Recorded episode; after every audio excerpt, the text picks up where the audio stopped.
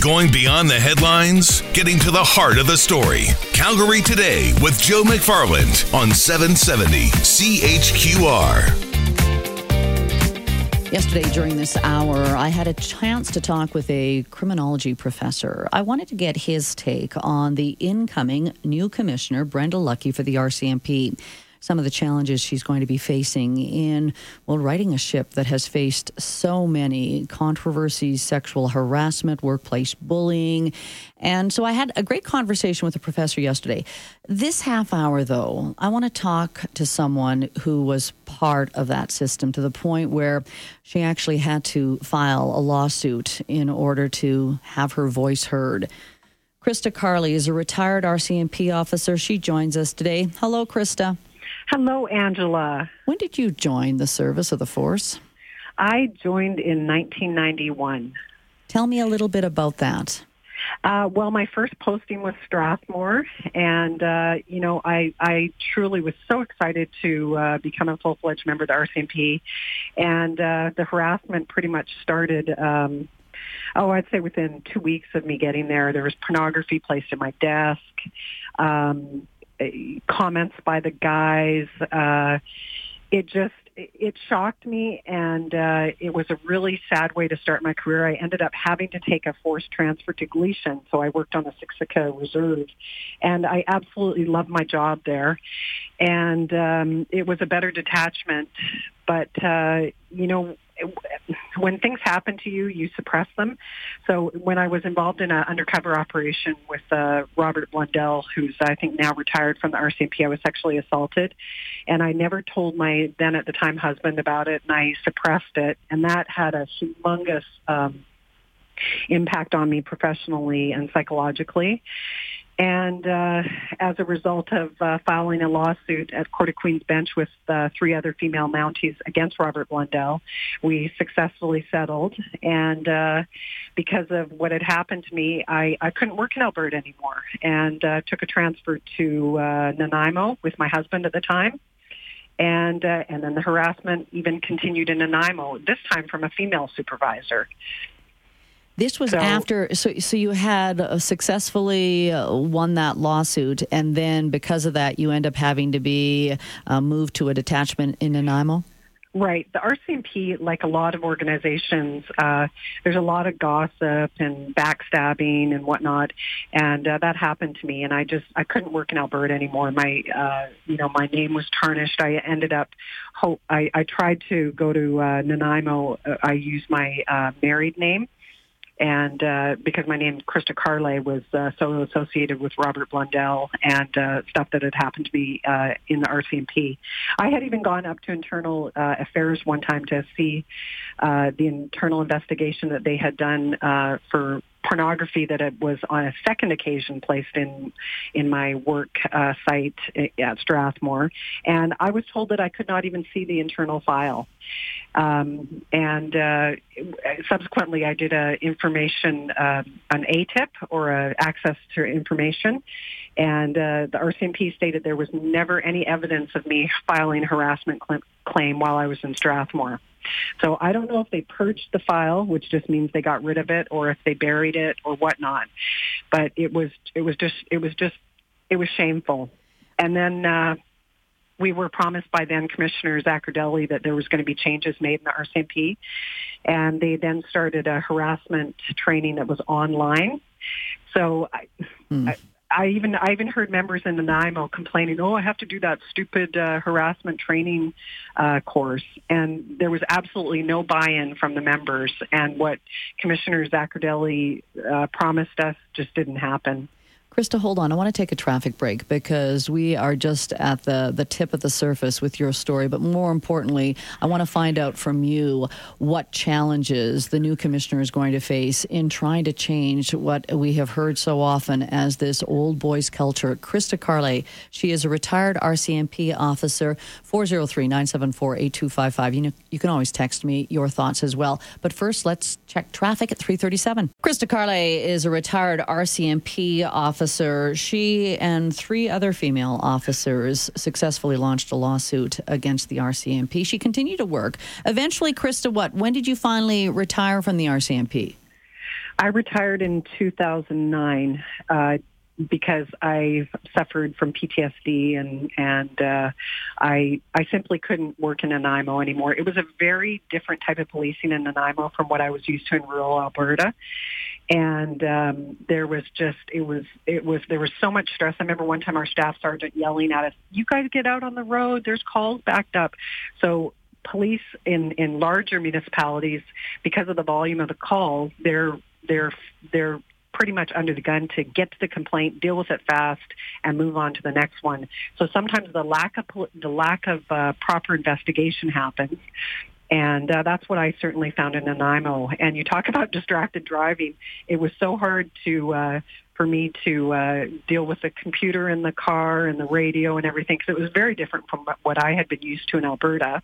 And I tried as uh, best I could to uh, work on the watch, as we call it. And then I went into community relations and uh, actually was trained as a media relations officer, which I really enjoyed. And um, and again, the harassment uh, continued from a from another uh, member that I worked with that would complain if I, you know, came in a few minutes late. I was trying to juggle having um, children and uh, having a nanny to take care of my children and whatnot. And uh, it just it made for a really miserable work environment. I, I really I did not enjoy my time in Nanaimo as well, and that's when I was I realized that I was uh, my best option was to retire, and they they uh, forced me out at 19 and a half years, so I never got my 20 years, uh, mm-hmm. which I was hoping to get my 20 year uh, medal uh, for service, but it didn't happen. Chris, to go back to the lawsuit, and I know this all came out um, as far as what you went through, and you talked about the the pornography. How many times you probably heard people say, "Come on, it, it's just a way of us um, welcoming you. You know, you got to be part of the group. It's just a joke." I'm sure you heard that time and time again. Well, what happened to me the first time was uh, the pornography was placed in my training manual when I was a, a recruit in uh, Strathmore. Then we built a new detachment. We and I went on to highway patrol, and I found very explicit uh, pornography. Like I'm talking like bondage. It was in a like a magazine type uh, material. Yeah. And I, I went to my supervisor and talked to him about it. And he said, well, go through your desk and, you know, lock it. You know, we'll make sure that we, this will come to our attention. And then I found more pornography. So I wasn't, I, I felt really unsafe in my work environment because I didn't know if one of the one of the male members or one of the guards or whoever had access to my desk, you know, had like a thing for me. And it was just, it was horrific.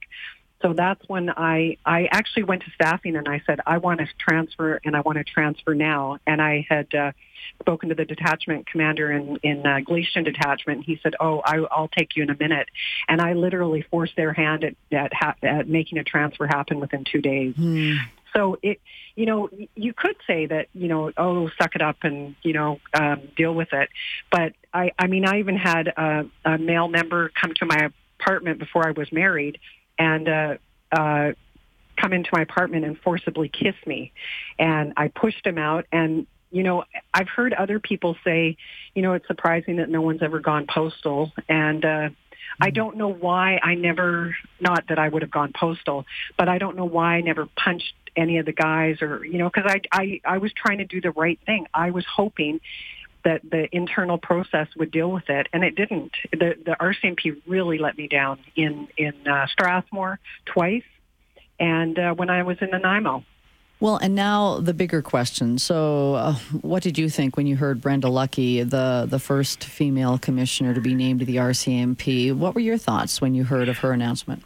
Well, at first, I, I, I, I really I don't know anything about her, but I think she's got a proven track record. I think she has 32 years service, um, I, I truly believe that she was the best candidate selected from the from the uh, selection process, and I really hope, and I I will still support her. I'm still a proud retired member. I will still support her in that uh, she surrounds herself with people that have integrity, and that people that want to get the uh, the RCMP back to its glory. Because there are a lot of good members that are working and if we can't trust our national police force to do proper investigations, whether in, they're in the rural community or in cities or, you know, wherever the RCMP is the uh, service provider, then she's going to have she's going to have a real tough job in her hands. But I I truly hope that uh, that she'll. Um, have the foresight and that she will get the truthful information from people because quite often if uh, you know incidents happen there was just one here recently in BC where a corporal was uh, photographed performing fellatio on a uh, eggplant. And it was in the news here in BC and it's absolutely disgusting. Mm you know, so I know Commissioner Paulson had said, you know, there's a lot of bad apples in the force and that he was going to rid them of it.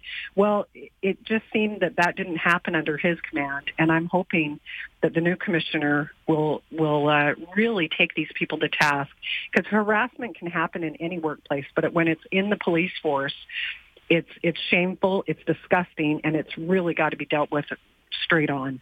How confident though are you that you know you say she if she surrounds herself with the right people, but usually when you surround yourself, especially if the RCMP, you're having to talk about senior managers who have been part of this system for all these years.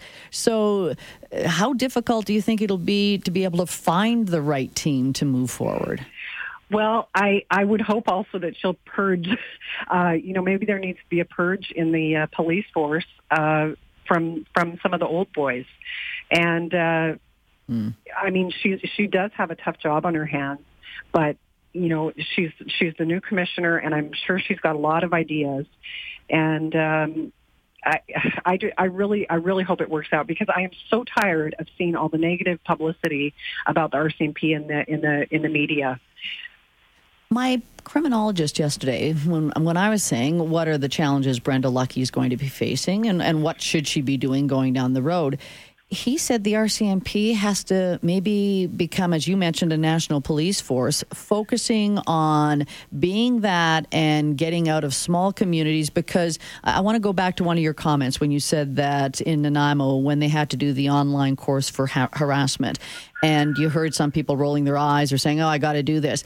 Part of that probably also had to do with you've got members who are overworked, underpaid. That's another huge criticism for the RCMP. And now they've got to have one more thing on top. Not saying anything about their views on harassment, but I wonder if we've got to maybe trim down the RCMP and just let them focus on doing maybe what they can do best when it comes to protecting our national security, going after terrorists. What do you think of that? Well, I, I think you're absolutely right. I, I've seen a lot of members here in Langford, and, and I live in Sooke, so I've seen a lot of members that they're very stressed. I've even talked to some that are they're so disappointed with what they're dealing with right now that they're looking at going to other police forces. Mm-hmm. And I mean, in in Regina, in the training academy, when um, the two uh, cadets passed out, uh, the the new commissioner turned immediately to look towards them, and I just I hope that she has the kindness in her heart to um, to to look at the challenges of the force. And I and I think you're right. I, as a national police force for border security, for drug enforcement, for uh, uh, firearms right. and stuff like that, maybe that needs to be the direction that the new force is going to go because uh, and the pay the pay schedule is another thing because what happens is a lot of cadets will leave the RCMP training academy and sign up with Calgary or Edmonton or some of the other top uh, paying police forces. So the pay equity needs to be addressed, and I know uh, Mr. Goodale talked about that. But it, it really needs to be seriously looked at, I would say, within the next six months to a year, because otherwise we're going to keep losing good members, and they can have all the uh, you know, hire, uh, we're hiring right now and on police cars. I've seen that here in BC, but nobody wants to join the RCMP because what's happened in the media. And even the, uh, the current uh, Merlo Davidson lawsuit, there's close to 4,000 women that, that have signed on for that. And that's still going to take probably years for that to be dealt with. So it's, it's, uh, it's just, it, it's disappointing, but I, am I'm, I'm hopeful that it, that the RCMP will take a, a new direction.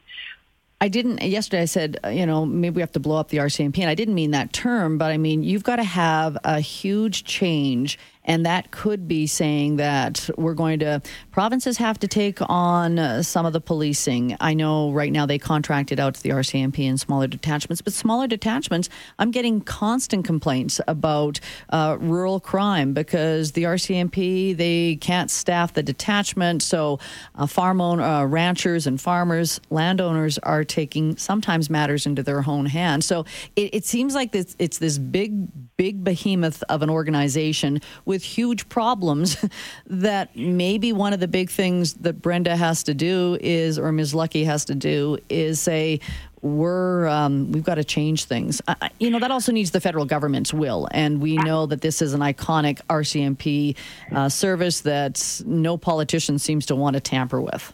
Well, you know, the thing is, too, the RCMP is very top heavy. There are a lot of senior managers, mm. a lot of uh, top end uh, uh, employees that get a huge salary. And if the government is, uh, if, if they're saying that they can't do the pay equity, I, I, I think that's ridiculous. I say get rid of some of the top and uh, supervisors that really don't do much. You know, they're just pulling a, a paycheck. Get it back down to get adequate staffing levels because if you do have rural farmers and rural ranchers and people in areas that cannot wait 40 minutes for response times, um, you know, we're gonna we're gonna have problems. So if they can, I say trim down from the top, from the top down.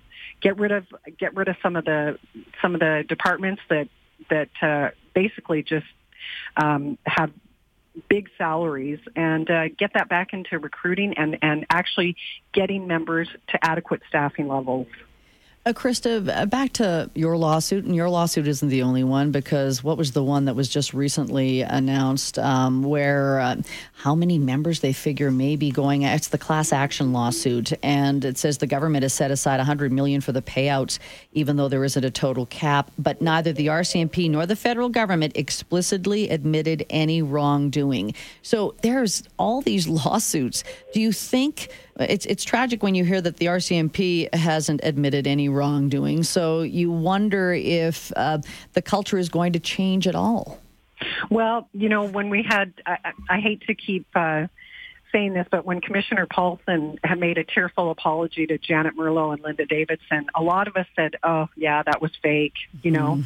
and and that's really disappointing. I I perhaps think the government, the federal government, really, when this lawsuit when, when more of these claims keep coming in from the uh, class action for the female members, yeah. uh, maybe a formal apology needs to be made by the prime minister to uh, a lot of the female members that were simply pushed out.